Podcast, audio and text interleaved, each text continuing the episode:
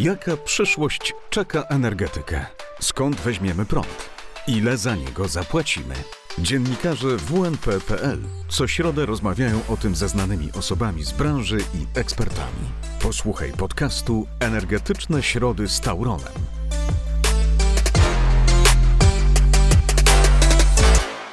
Adam Sierak, dzień dobry. Witam w podcaście Energetyczne Środy z Tauronem. Dziś odcinek dziesiąty. Nasze zaproszenie przyjął Sebastian Gola, prezes zarządu Tauron Wytwarzanie. Dzień dobry.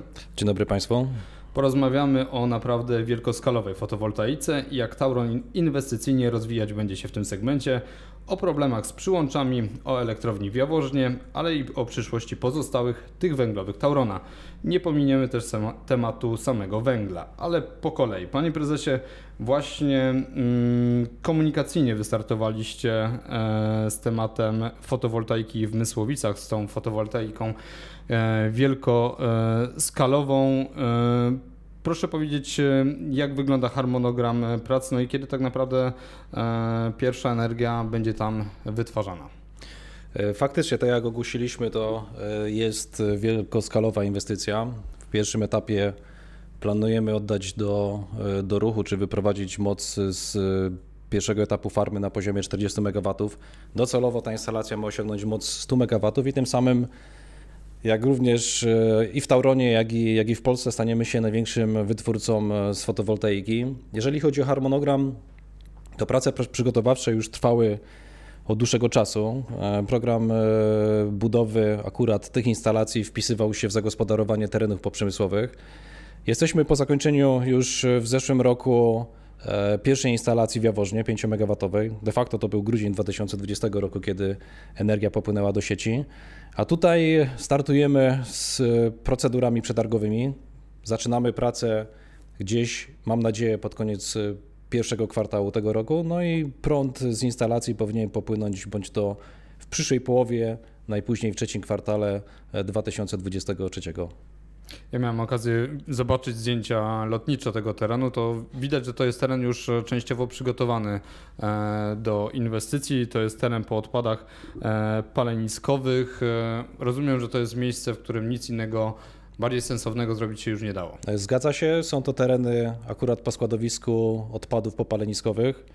E, teren został już zrekultywowany. Mm, jest on na tyle obszerny, że pozwoli nam na, na, na, zbudowanie farmy praktycznie o powierzchni 16 hektarów. To jest odpowiednik 22 boisk e, futbolowych, więc naprawdę, naprawdę duży teren. Z tych miejsc, gdzie mieliśmy możliwość budowania podobnych instalacji, jest to akurat największy, największy obszar, naj, najlepiej rokujący, jeżeli chodzi o moc zainstalowaną. A czemu decyzja w spółce, by inwestycje dzielić na dwa etapy? To jest podyktowane przede wszystkim zgodami na, na realizację inwestycji, jeżeli chodzi o decyzje administracyjne. W pierwszym etapie akurat teren, który został uwolniony pod tą inwestycję pozwala wybudować 40 MW. No jesteśmy w trakcie pozyskiwania kolejnych pozwoleń i docelowo pozwoli nam to właśnie wybudować tą, tą moc 100 MW. Prace przygotowawcze też e, trwają w Stalowej Woli, e, więc proszę powiedzieć, e, jakie macie plany, jeżeli chodzi właśnie o fotowoltaikę, tę wielkoskalową w Stalowej Woli i w kolejnych lokalizacjach? Jeżeli chodzi o Tauron Wytwarzanie, to my się głównie koncentrujemy na zagospodarowaniu właśnie terenów poprzemysłowych. Jest to nasz program, który prowadzimy od dłuższego czasu. Faktycznie mamy lokalizację w Stalowej Woli, to jest teren Jelni, który również jest terenem poprzemysłowym. Tam e, możliwość budowy to jest około 50 MW. Jest też również lokalizacja w Sierszy. Tam z kolei myśleliśmy o instalacji o mocy rzędu 20 MW, natomiast na chwilę obecną koncentrujemy się głównie na Mysłowicach. Co do, co, co do pozostałych lokalizacji, to jest mocno uzależnione też od jakby centralizacji tego procesu, ale również od tego, jak będą przebiegały prace nad wydzieleniem aktywów węglowych. Bo ja nie ukrywam, że być może przejdziemy w dalszej części dyskusji do tego tematu, jak Pan tutaj zapowiedział, natomiast to będzie pewna polaryzacja tego, czym grupa kapitałowa Tauron będzie zajmowała się po tym procesie wydzielenia i nie wiadomo, czy, czy te projekty po prostu nie zostaną przejęte e, przez tutaj spółkę Tauron Polska Energia i to ona będzie decydowała w swojej strategii, która powinna też być niebawem ogłoszona, jak, e, jak, jak podejdzie do, do realizacji tych inwestycji. Aktywa węglowe będę jeszcze pytał, ale chciałem pana jeszcze zapytać, e, by zamknąć jednak ten temat e, fotowoltaiki wielkoskalowej w waszej grupie. Chciałem zapytać o efekty prac tej instalacji w e, Jaworznie, którą oddaliście w grudniu 2020 roku. Ona, jak się okazało, zaczęła przynosić efekty szybciej niż e, zakładaliście. Mm, Jaki, jaką naukę e, wyciągacie właśnie po, po tych e, kilkunastu miesiącach? Czy ona właśnie każe Wam rozwijać tego typu instalacje szybciej, czy może są jakieś gorzkie nauki, które mm, też trzeba brać pod uwagę, jeżeli chodzi o kolejne inwestycje? Na chwilę obecną produkcja z farmy przekroczyła nawet nasze zakładane wolumeny. Jest około, wyprodukowała ona w przeciągu poprzedniego roku około 5400 MWh, więc ten współczynnik, tak zwany load factor, czyli współczynnik wykorzystania mocy, on przekroczył nieco zakładane parametry e, projektowe. Nie mamy z tą instalacją e, na chwilę obecną żadnych problemów. E, Przede wszystkim, co jest ważne, Jaworzno w tej skali, takiej bym powiedział, raczej mniejszych instalacji był poligonem doświadczalnym i tam udało nam się zdobyć kompetencje w zakresie i przygotowania nowych inwestycji, no ale przede wszystkim też realizacji. Stąd ta decyzja, e, że na drugim kroku nie startujemy z drugą co do wielkości farmą, na przykład w Sierszy, tylko od razu zdecydowaliśmy się na realizację największego projektu w Mysłowicach. O przyłącza chciałem Pana zapytać, bo to jest taki powtarzająca się w sumie opinia wielu przedsiębiorców, jeżeli chodzi o, o tych przedsiębiorców, którzy wchodzą w wielkoskalowe e, projekty związane z OZE, że one są trudne do realizacji w polskich warunkach, mam na myśli stan polskiej e, sieci elektroenergetycznej, e, bo nie wszędzie można tak duże instalacje stawiać. Rozumiem, że w Waszym przypadku sytuacja jest prostsza, bo realizujecie tak duże inwestycje w miejscach, gdzie po prostu te przyłącza już funkcjonują i nie trzeba tworzyć ani zamawiać niczego nowego. E, Zgadza się. Wyprowadzenie mocy jest takim jednym z elementów, który determinuje w ogóle możliwość budowania farmy, czy to fotowoltaicznej, czy wiatrowej.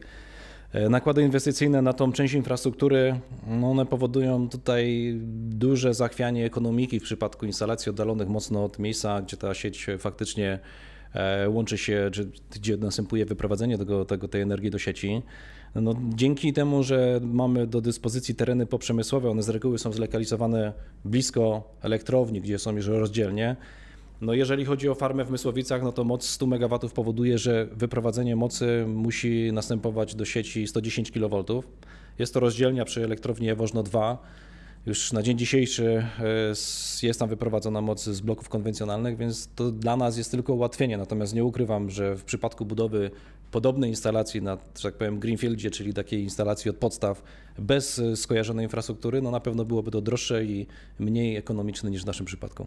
Skoro już po sąsiedzku e, do Jaworzna powędrowaliśmy, to chciałem Pana zapytać o sytuację, mm, jeżeli chodzi o blok w Jaworznie i problemy e, spółki Rafako. Mm, Czy już można powiedzieć, kiedy ruszy ten, ten blok i skończy się cała przygoda z oddawaniem go do użytku?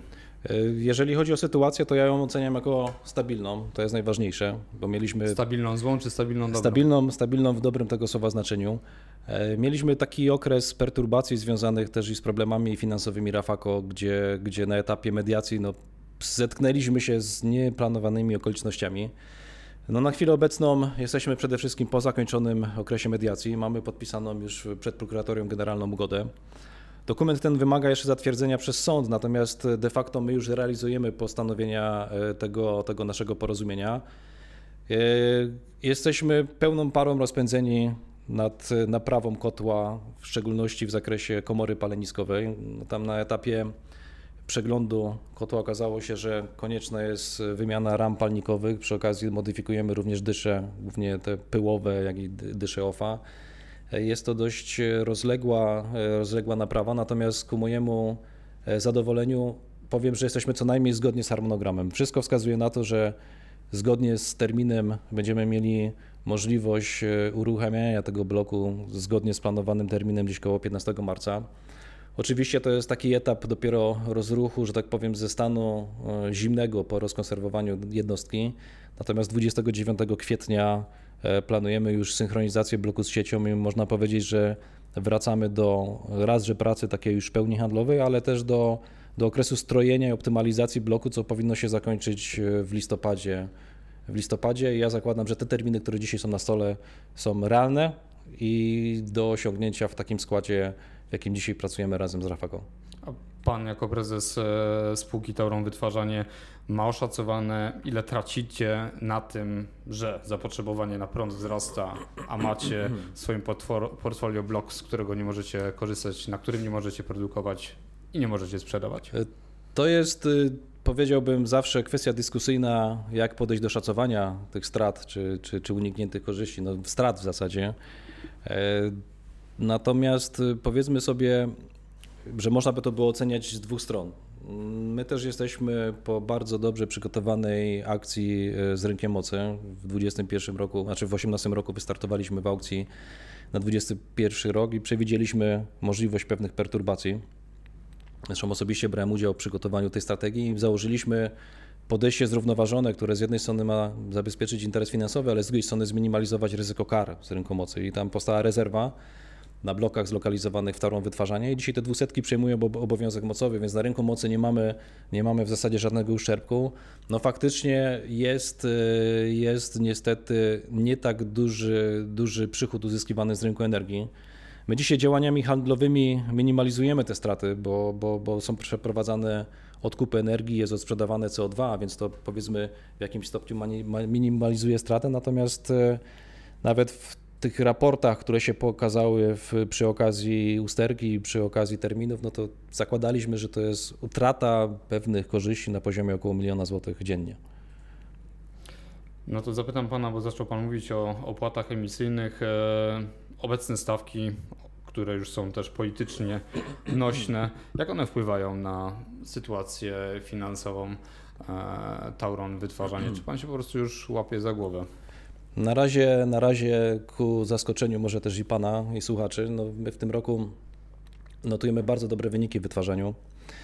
E, Na razie mamy wyniki po trzech miesiącach, natomiast prognozy, które, które, które dotyczą całości zeszłego roku i za chwilę wyniki, które będziemy publikować, ja zakładam, że będą naprawdę dobrze wyglądały e, w porównaniu z tym, jak Tauron Wytwarzanie performował i w 19 i, i w 20 roku. Co, co, co jest ciekawe, w przypadku tego bloku w Jaworznie, mm, tutaj nawet wzrost cen uprawnień powoduje poprawę marży, bo ten, ten, ta jednostka w porównaniu do bloków zwykłych węglowych, które emitują 1000 kg na megawattogodzinę, emituje o 250 kg mniej, czyli 750 kg. I jakby zakładając, że bloki węglowe są tymi jednostkami, które kształtują, że tak powiem, średnią cenę energii e, w, godzinach bazowych, no to z każdym wzrostem CO2 my się stajemy jeszcze bardziej konkurencyjni ze względu na niższą emisyjność i ta marża na bloku 910 rośnie. Ale co jest, co, co jest ważne, tak na dobrą sprawę okazuje się, że to nie CO2 zabiło ekonomikę wytwarzania w 19 i w 20 roku, tylko przede wszystkim po pierwsze uwarunkowania pogodowe, czyli, czyli bardzo duża wieczność w całej Europie, e, bardzo niskie zapotrzebowanie i to też efekt i rekordowo ciepłych okresów letnich i, i przede wszystkim zimowych, albo raczej stabilnych okresów letnich i przede wszystkim ciepłych okresów e, zimowych. No i COVID, który gdzieś tam na samym początku doprowadził do pewnego spowolnienia. To się oczywiście przełożyło na mocną przecenę rynków surowcowych, które były e, rekordowo tanie. No i w efekcie po prostu Polska została zalana tanią na tamten czas energią z importu. Notowaliśmy rekordowy, ponad 13 terawatogodzinowy import z naszej zachodniej, w szczególności e, granicy. Natomiast dzisiaj widzimy, że przy pewnym, bym powiedział, powrocie warunków pogodowych, temperaturowych i wieczności do standardów, jak również przy trochę e, pogorszonej dostęp, dostępności gazu ze strony kierunku wschodniego, no my dzisiaj staliśmy się de facto najtańszym rynkiem w regionie, tak? No i to co, to, co było obserwowane głównie na rynku spot od połowy zeszłego roku, w zasadzie do dzisiaj, no to olbrzymi wzrost cen na rynkach e, spotowych i to w Niemczech i, i, i również e, we Francji, głównie w tej części kontynentalnej Europy, no co spowodowało, że import za zeszły rok praktycznie spadł do zera. Nasze jednostki, tak jak w 19 i w 20 pracowały wybiórczo a dzisiaj stały się de facto kręgosłupem i, i bezpiecznikiem takim dostaw energii elektrycznej w systemie. No i te wysokie ceny przełożyły się w szczególności na poprawę naszych wyników i tak de facto jak popatrzymy od maja zeszłego roku e, do końcówki, do końcówki zeszłego roku, no nasze przychody rosły i rosły i de facto będziemy się cieszyć bardzo dobrym wynikiem. Elektrownia Jaworzno będzie przekazywana do NABE? Elektrownia Jaworzno będzie przekazywana do NABE. Jesteśmy oczywiście po wykupieniu tego naszego e, partnera finansowego w postaci Polskiego Funduszu Rozwoju. E, Planujemy integrację aktywów węglowych w jednej spółce, czyli chcielibyśmy połączyć Tauron Wytwarzanie z Nowym Jaworznem, zrobić tak najprędzej. No i te jednostki w zasadzie w komplecie z jednostkami w Jaworznie, w Sierszy, e, w Łasiskach, jak również i w Łagiszy, no staną się blokami, które będą przekazane, przekazane do Narodowej Agencji Bezpieczeństwa Energetycznego. A jak to wygląda, jeżeli chodzi o harmonogram, bo to jest na razie deklaracja. E, Jaka, jaka kolejność? Kolejność e, jest następująca, ale ja bym na wstępie powiedział, że my przede wszystkim bardzo poważnie podchodzimy do tego przedsięwzięcia. Ja jestem po szerokiej dyskusji ze stroną społeczną w Tauronie i cieszę się, że, że tutaj chyba mamy, przynajmniej jeżeli chodzi o wytwarzanie, dość dobre zrozumienie tematu. Ja tak trochę wrócę do tego rynku mocy. My chcieliśmy zabezpieczyć finansowanie bloków w horyzoncie długoterminowym. EPS przycina nam to do 2025 roku. W związku z czym no musimy poszukiwać nowych, nowych kierunków, może przede wszystkim finansowania. Te grupy energetyczne też potrzebują oddechu ze względu na rosnące wymagania banków w zakresie tych wszystkich polityk ESG. Więc, więc, więc podchodzimy do tego bardzo rzetelnie. Jest uruchomiony program wydzielenia i w ramach tego programu zakładamy, że do czerwca tego roku powinniśmy być przygotowani organizacyjnie do, do, do, do zbudowania tej platformy, która, która przejdzie docelowo do NABE. No i chcielibyśmy być gotowi z, do przeprowadzenia transakcji pod koniec tego roku albo powiedzmy na, na, na początku przyszłego. Także tutaj harmonogram jest ambitny, prace idą pełnym tempem. E, działania są podejmowane zarówno w wytwarzaniu, jak i tutaj w Tauronie Polskiej Energii, ale też i w spółkach, które są dotknięte tym procesem. A jak będzie w takim razie wyglądała e, działalność firmy Tauron Wytwarzanie bez aktywów węglowych, która jest teraz mianownikiem tak naprawdę wszystkich działań Tauron Wytwarzanie? Tauron wytwarzanie akurat zostanie z, z aktywami węglowymi, bo tu dojdzie do pewnego rodzaju, jak ja to nazywam, polaryzacji. My de facto chcemy dzisiaj podzielić e, biznes w Tauronie, czy w całej grupie Tauron na, na dwa obszary.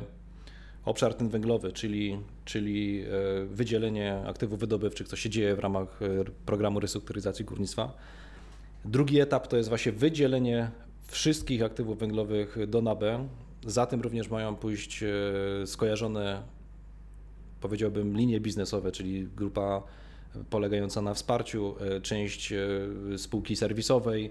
E, Zostanie również wydzielona część handlu i część usług wspólnych, tak aby ten Tauron Wytwarzanie razem z NJGT był niezależną spółką i mógł pr- pracować, powiedziałbym, autonomicznie. I to będzie element przejścia do NABE. Natomiast nowy Tauron po wydzieleniu, ten Tauron Polska Energia, no on będzie bazował głównie na dystrybucji, na sprzedaży, no i będzie się mógł skupić na nowych inwestycjach y, nisko i zeroemisyjnych, czyli na rozwoju e, bądź to, bądź to odnawialnych źródeł energii, tak jak projekt w Mysłowicach i kolejne, e, bądź to na przykład y, w ramach jeszcze próby budowy bloków gazowych. To na koniec chciałem Pana zapytać e, o to, co się dzieje za naszą wschodnią granicą na, na Ukrainie, bo giełda i ekonomiści śledzą to, każda giełda już na to zareagowała, więc chciałem zapytać też o to, jak to może wpłynąć na nasz sektor e, wytwórczy w Polsce i na finalną cenę energii, głównie patrząc przez pryzmat e, dostawy surowców. Czy po prostu możemy mieć tąpnięcie również z tego powodu e, w sektorze elektroenergetycznym? Ja mam taką przyjemność, że wcześniej tutaj w Tauronie akurat byłem odpowiedzialny za taki duży obszar analiz połączony z pewnymi funkcjami handlowymi, również rynek mocy i my tak od paru lat obserwując to, co się dzieje, e, to doszliśmy do wniosku jako analitycy, że dzisiaj pewne jest tylko jedno, że ta niestabilność i zmienność na rynkach energetycznych będzie coraz większa. Jesteśmy coraz bardziej uzależnieni po pierwsze od odnawialnych źródeł energii, które praktycznie pracują w zależności od tego, jak się kształtuje pogoda, ale my przechodzimy coraz większą konwergencję, bym powiedział, rynków e, energetycznych z rynkami finansowymi. To jest dowodem tego, jest to, co się stało z cenami uprawnień do emisji CO2, bo tak de facto ceny zaczęły rosnąć już w końcówce 2017 roku, a to raz, że było podyktowane fundamentami, czyli zmianami w ogóle systemu funkcjonowania systemu ETS, natomiast z drugiej strony to, to był efekt wejścia na ten rynek instytucji finansowych. Dzisiaj to możemy sobie powiedzieć wprost, że to jest rynek trendy, w pewnym momencie tak był nazywany, e, ma wysoką zmienność, wysokie wzrosty, on jest atrakcyjny dla takich klientów instytucjonalnych, ale też dla dużych inwestorów i to nie tylko w Europie, ale również w Stanach i w Azji. I teraz można sobie wyobrazić, że takie zjawiska jak COVID, bo to obserwowaliśmy na przykład przy pierwszej korekcie giełdowej, kiedy COVID zaczął szaleć, no to to, co się stało na giełdach, przy największych rynkach, największych parkietach, de facto bezpośrednio przyłożyło się na, na rynek uprawnień do emisji.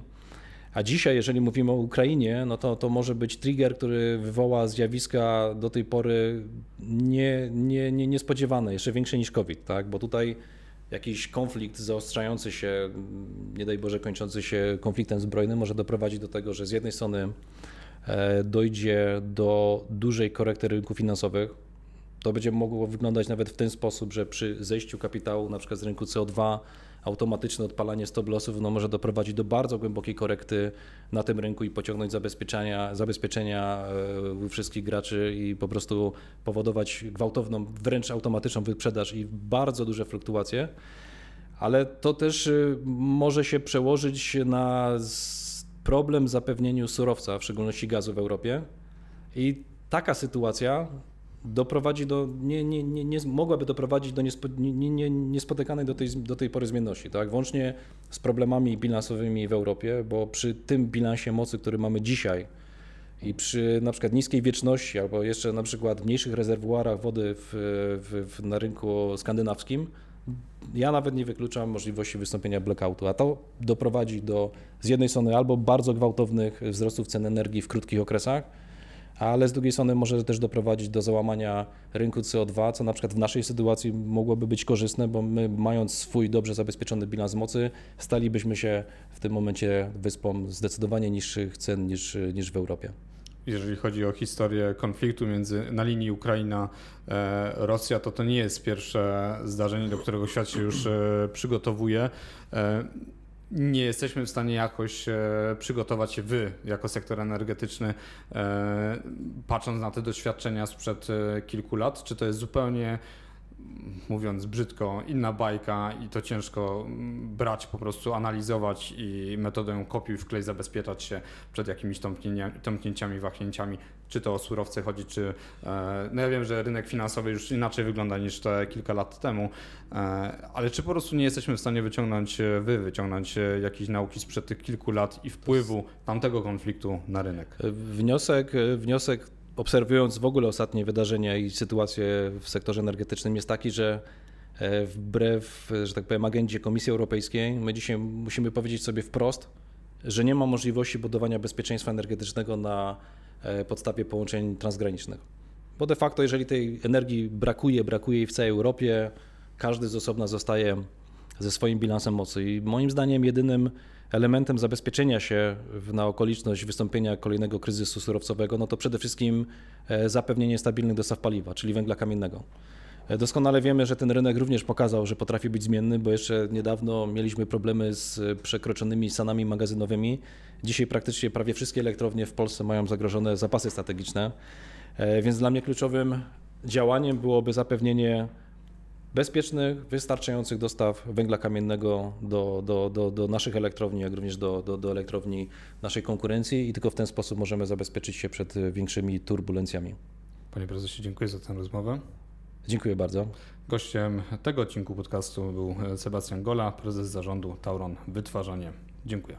Dziękuję. To był podcast Energetyczne Środy z Tauronem. Masz pomysł na nowy odcinek? Chcesz wyrazić opinię o naszym projekcie? Napisz na adres podcasty małpa wnp.pl.